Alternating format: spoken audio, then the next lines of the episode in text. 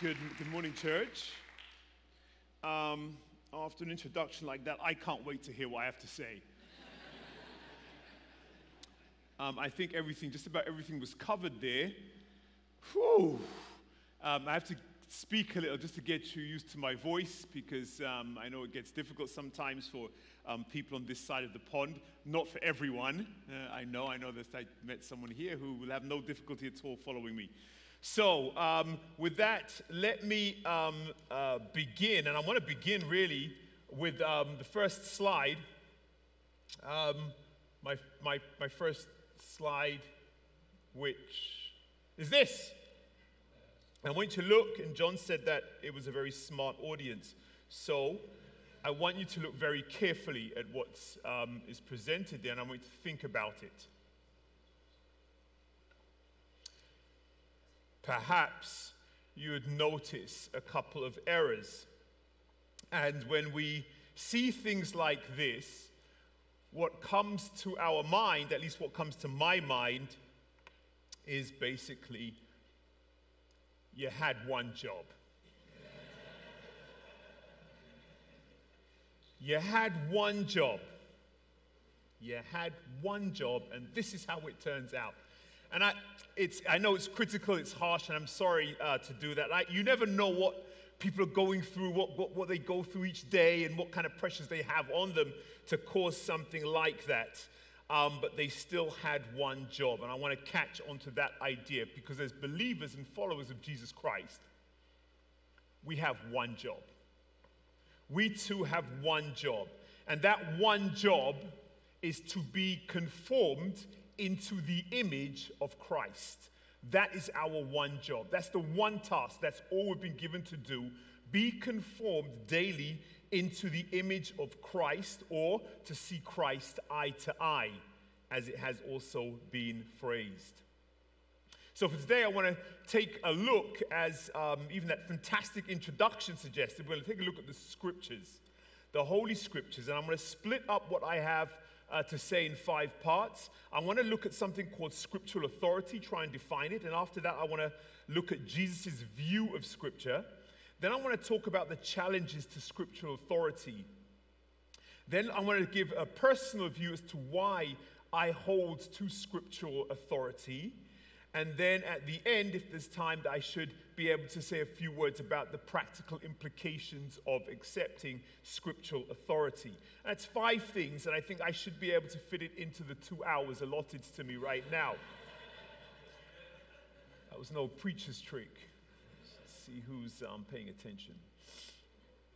Um, so I'm going to begin with the question of what is um, authority? What is scriptural authority? And to that, um, the basic idea is that we accept the words of Scripture as though they were the words of God Himself.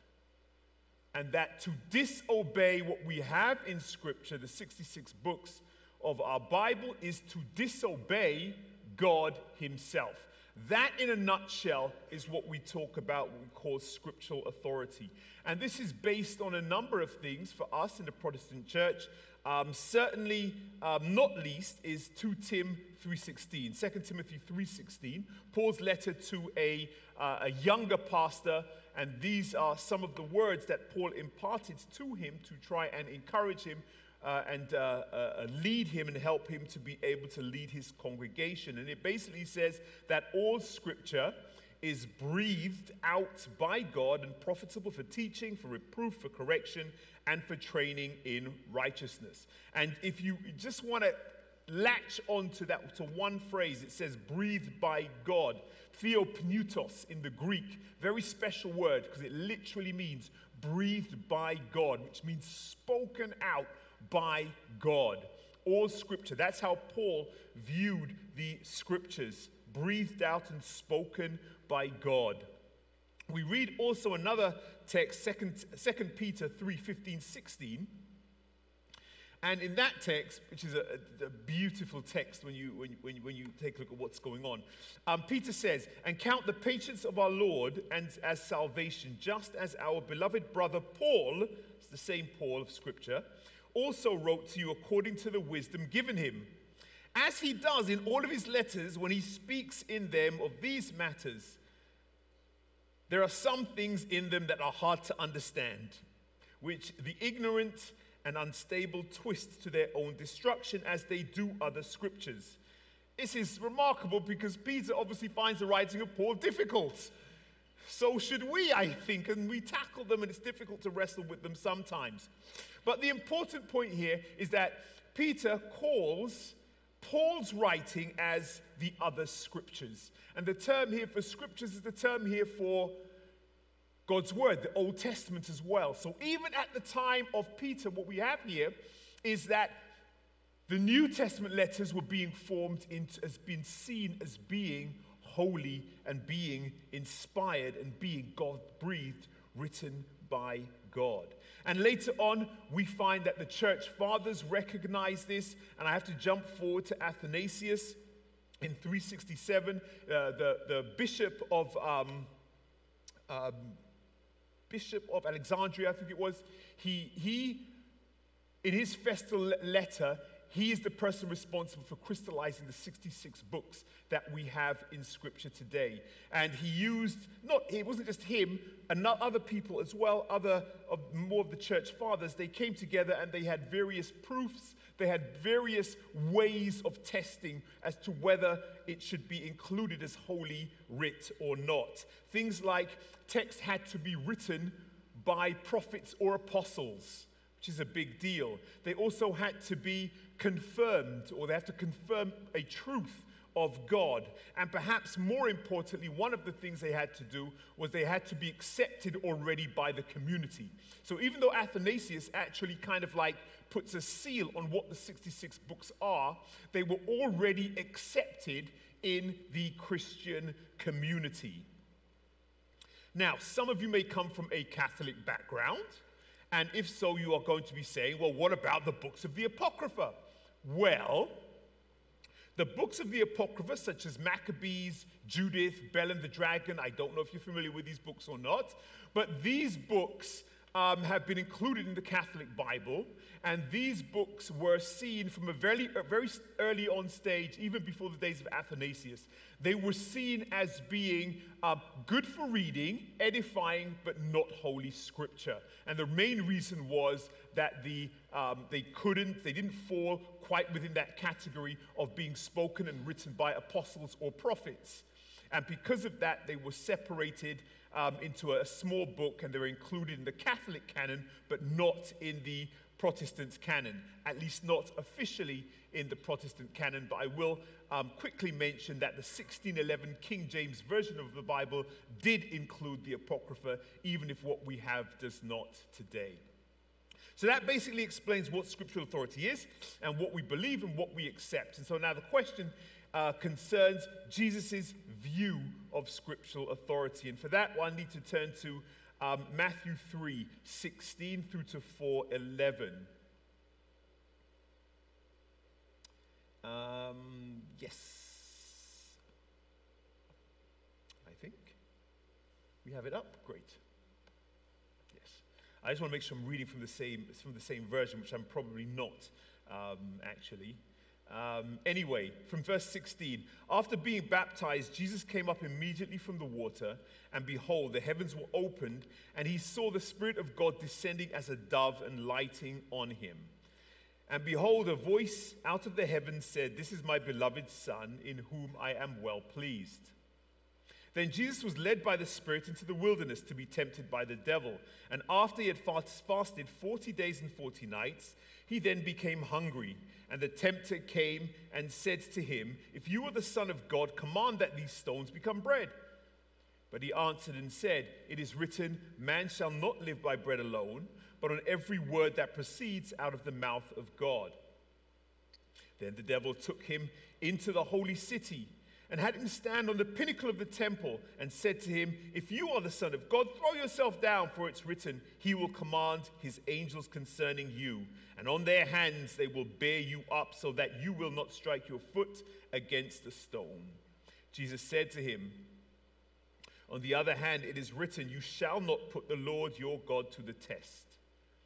Again, the devil took him to a very high mountain and showed him all the kingdoms of the world and their glory. And he said to him, All these things I will give to you if you fall down and worship me. Then Jesus said to him, Go, Satan, for it is written, You shall worship the Lord your God and serve him alone.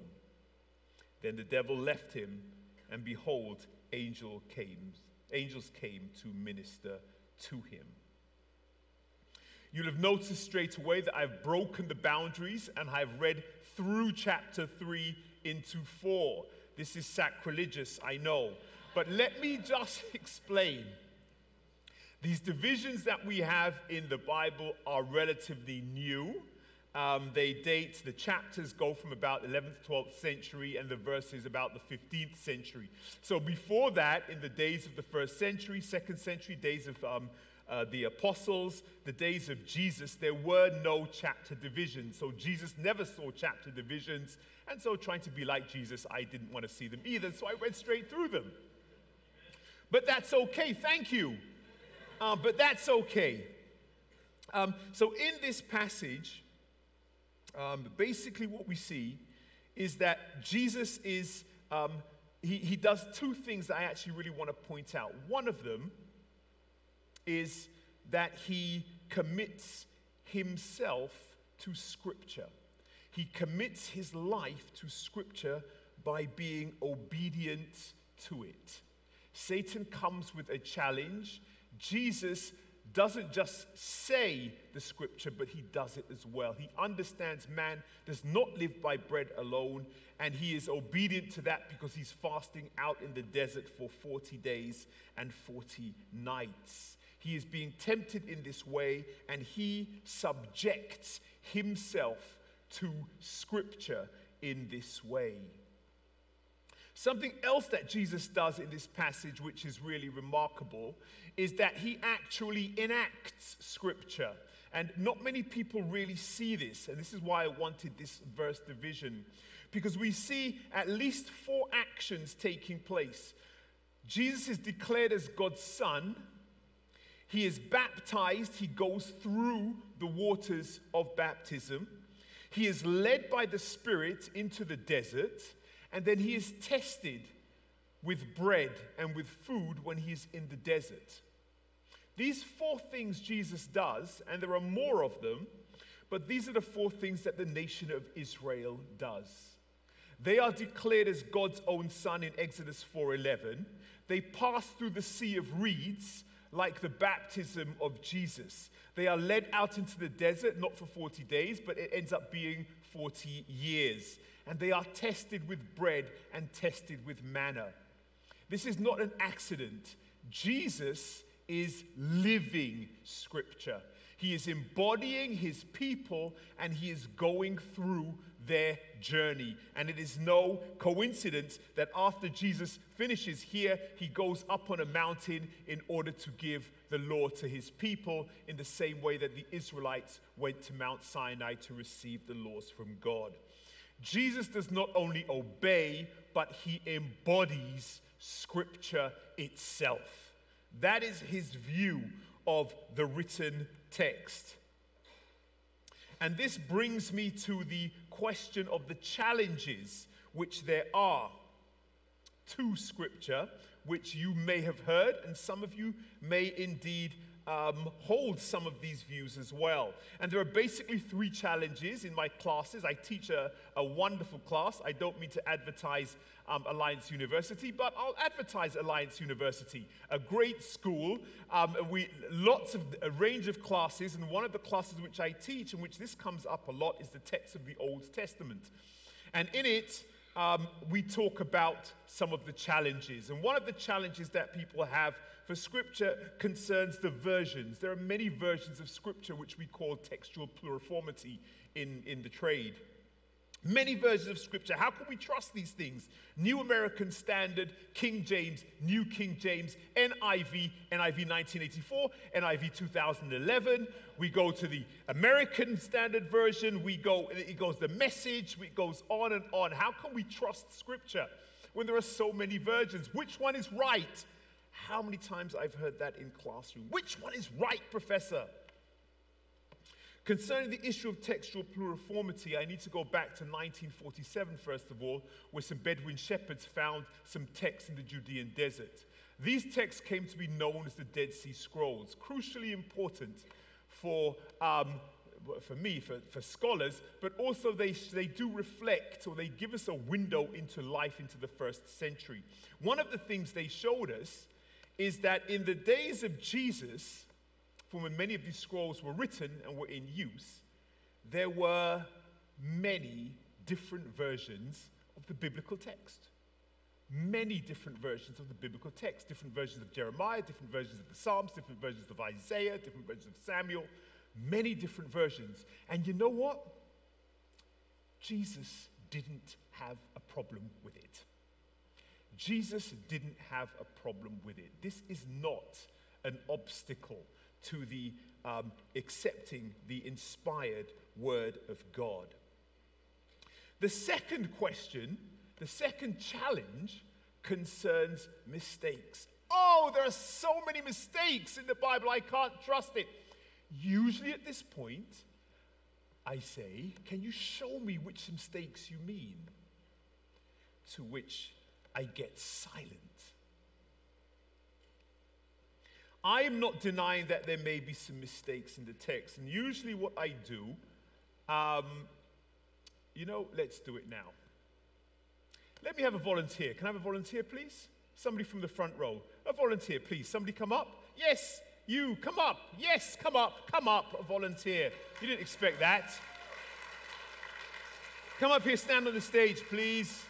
I promise I will not turn her into a rabbit and she will not disappear.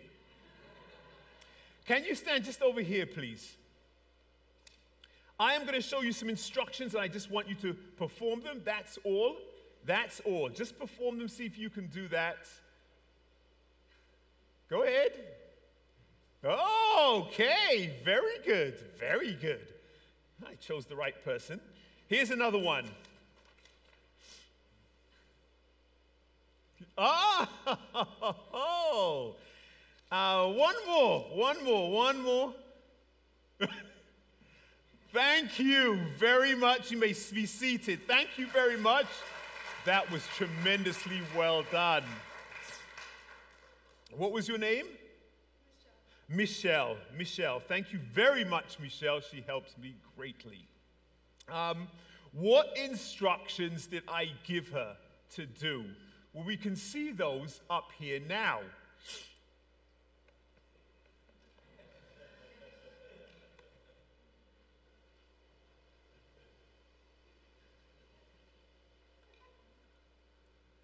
There were mistakes in the writing, but the message was perfect. There were mistakes in the writing, but the message was perfect. Scripture is the perfect word and message from God through the hands of men. And we, as you saw in the first slide, make mistakes.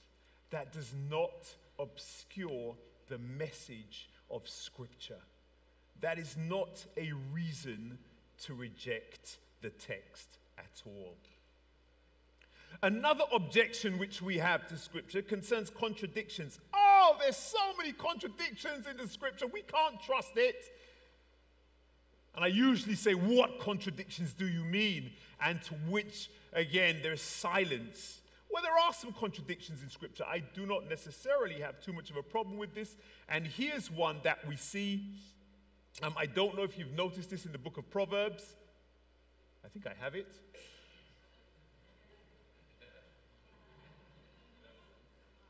Okay. um, this one, it goes like this. Let me read it out for you. Um, I think I have it here.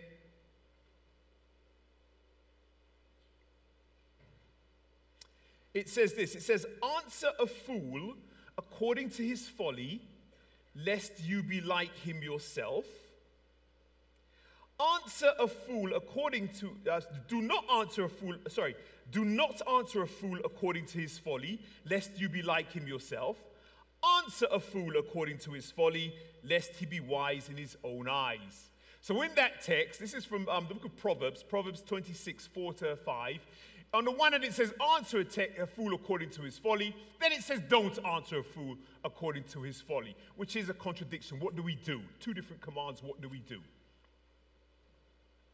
To address this issue, I can recall what happened, what happened to me a uh, month ago, over a month ago, when after dinner, I said to my wife, Would you like some coffee? I didn't say to my wife, I said, Let me surprise her and I'll make her a cup of coffee. So I, I, I made her a cup of coffee and I gave it to her after dinner. And she looked at me, she smiled. She said, Thank you very much. And so the next day, I did the same thing. After dinner, didn't say anything, went to the kitchen, made a cup of coffee, gave it to her. She said, Thank you very much. That made me feel pretty good. So I did the next day. And it's happened for over you know, a couple of weeks. And I came to one day, made her a cup of coffee. After dinner, gave it to her. She said, No, thank you, I, I don't want that. I said, Oh. I didn't expect that. Contradiction in behavior. Dinner, coffee, happy. Dinner, coffee, happy. Dinner, coffee, unhappy. This is a contradiction. We are full of contradictions. Humanity, people, we are full of contradictions. We say one thing one time for one situation, we don't do the same for the other. We shout at one time, and it's good to shout at your child when he's crossing the road because you don't want him to die. We shout at our child again because he's misbehaving, and it's punishment. We're doing the same thing in different situations, but they are contradictory actions. If scripture does not have contradictions like this or things that seem to con- conflict, it will never address us as humanity. And if we as human beings have such seemingly difficult contradictions, how much more would God seem to be a contradiction to us? These texts, these situations are crucial for a biblical text to provide us instruction because what it does is it teaches us to depend on God for interpretation as to when to apply one rule and when to apply the other. Just to close up this section, I'm going to say that there is an inherent resistance from humanity to accept authority. An inherent resistance. And this goes back to the Garden of Eden when Adam and Eve wanted to shake off the responsibility of seeking God to know good and evil. They wanted independence. They wanted to do their own thing. They did not want to be controlled by a, uh, from above. And this is a situation which we have in humanity.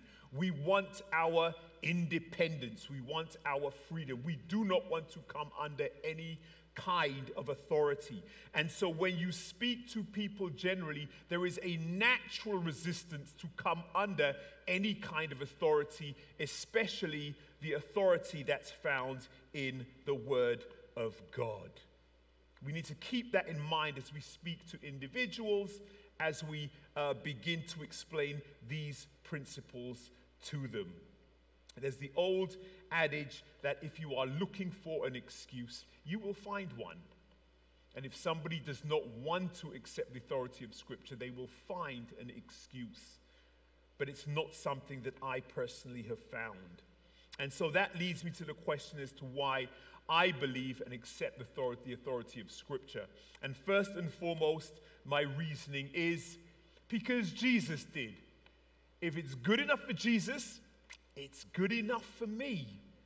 If he didn't find problems with the text, I can't find problems with the text. If he submitted himself as the Son of God, somebody who was present at the creation of the world, if he doesn't find a problem with the text, and he, he would have known the text better than anybody, then I cannot say that I have a problem with the text either.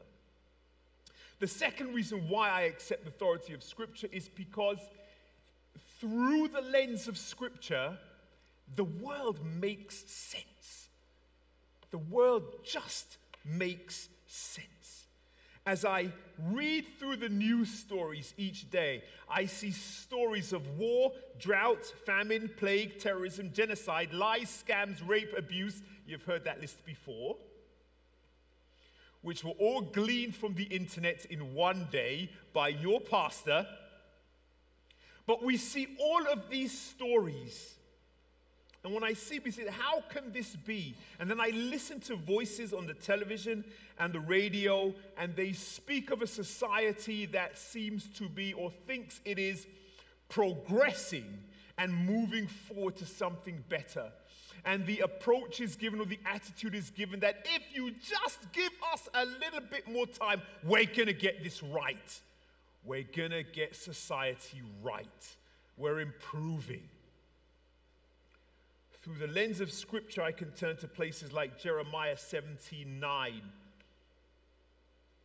This is the New English translation. The human mind is more deceitful than anything else, it is incurably bad. Who can understand it? Or I can even turn to God's words in Genesis 6. The Lord saw that the wickedness of man was great in the earth, and that every intention of the thoughts of his heart were only evil continually. That's the world in which I live. That makes sense of this world to me. And that tells me we are not getting better, we are just finding more creative ways of doing evil in this world. Or I can take a personal example, and maybe you guys share the same experience. You drive up in the, in the car park for work. And as you stop the car, just in the corner of your eye, you see him. You see that guy. You know who I mean. It's that guy. You see that guy that you hate, you just can't stand him. This is the guy that takes, he takes the last jam-filled donut and leaves you with the crud, and then he eats it in front of you, you know? And he's got that smile on his face, and he irritates you and you see that guy pull up the same time as you, and you know in your heart, I should come out of the car, walk up with him, I should talk with him, I should, you know, shower him with love. That's what I should do. And then you see him, and you think of the donut.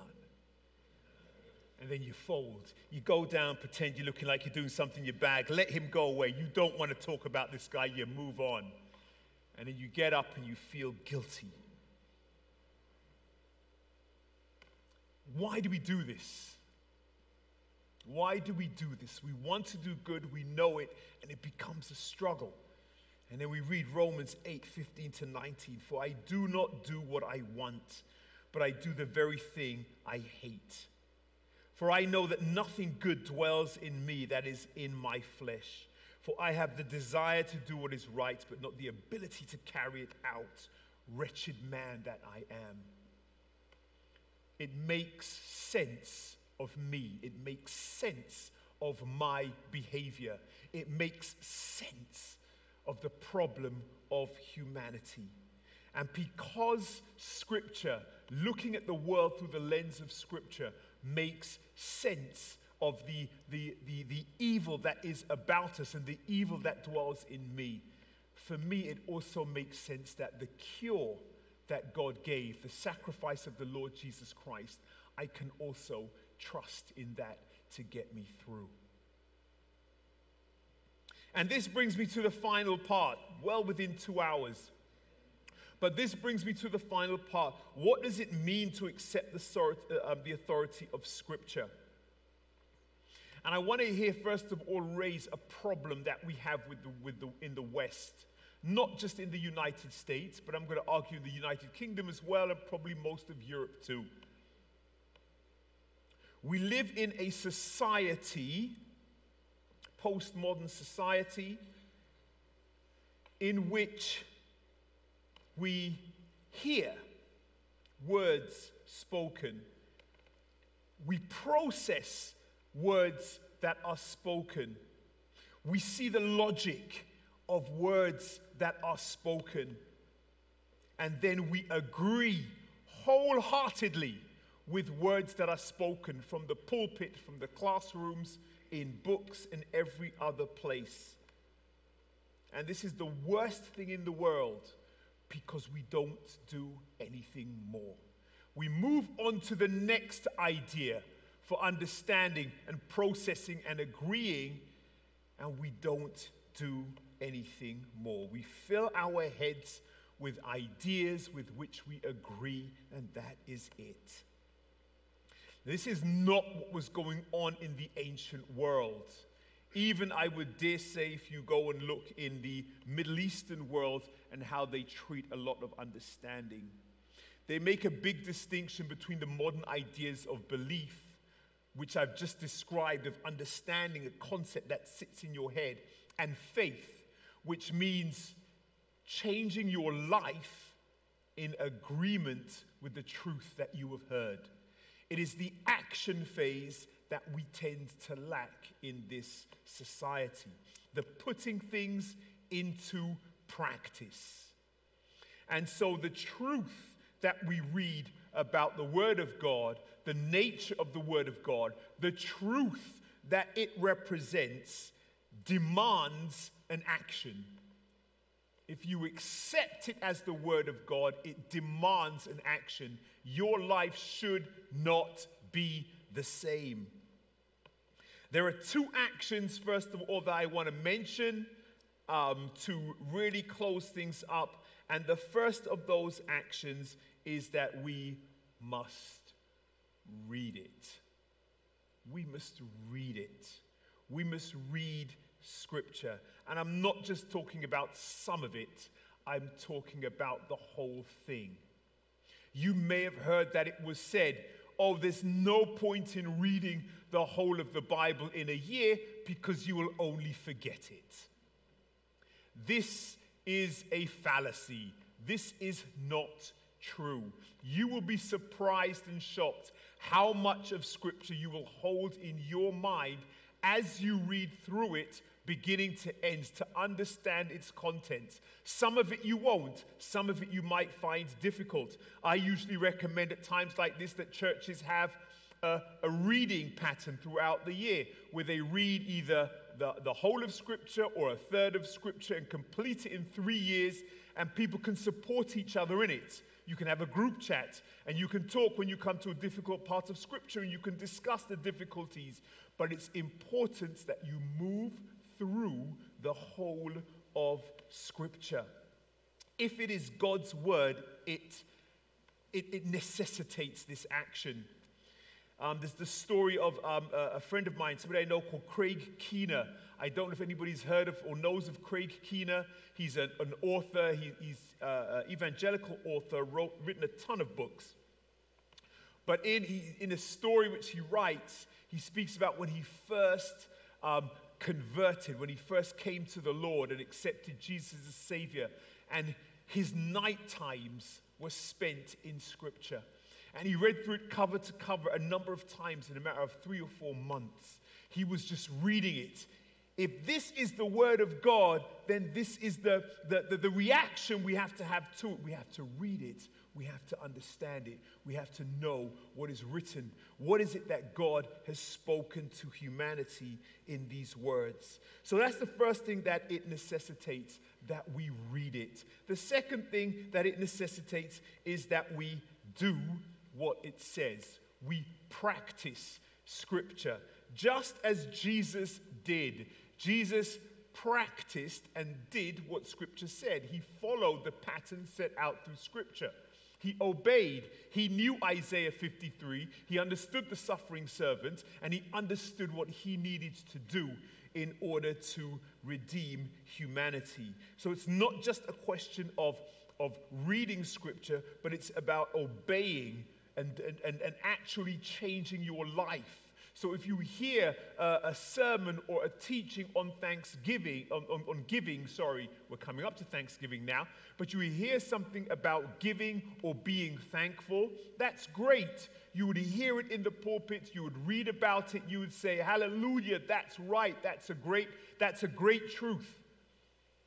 But then it is incumbent upon us to look and see in the week to come how can we implement that? How can I practice thanksgiving this week?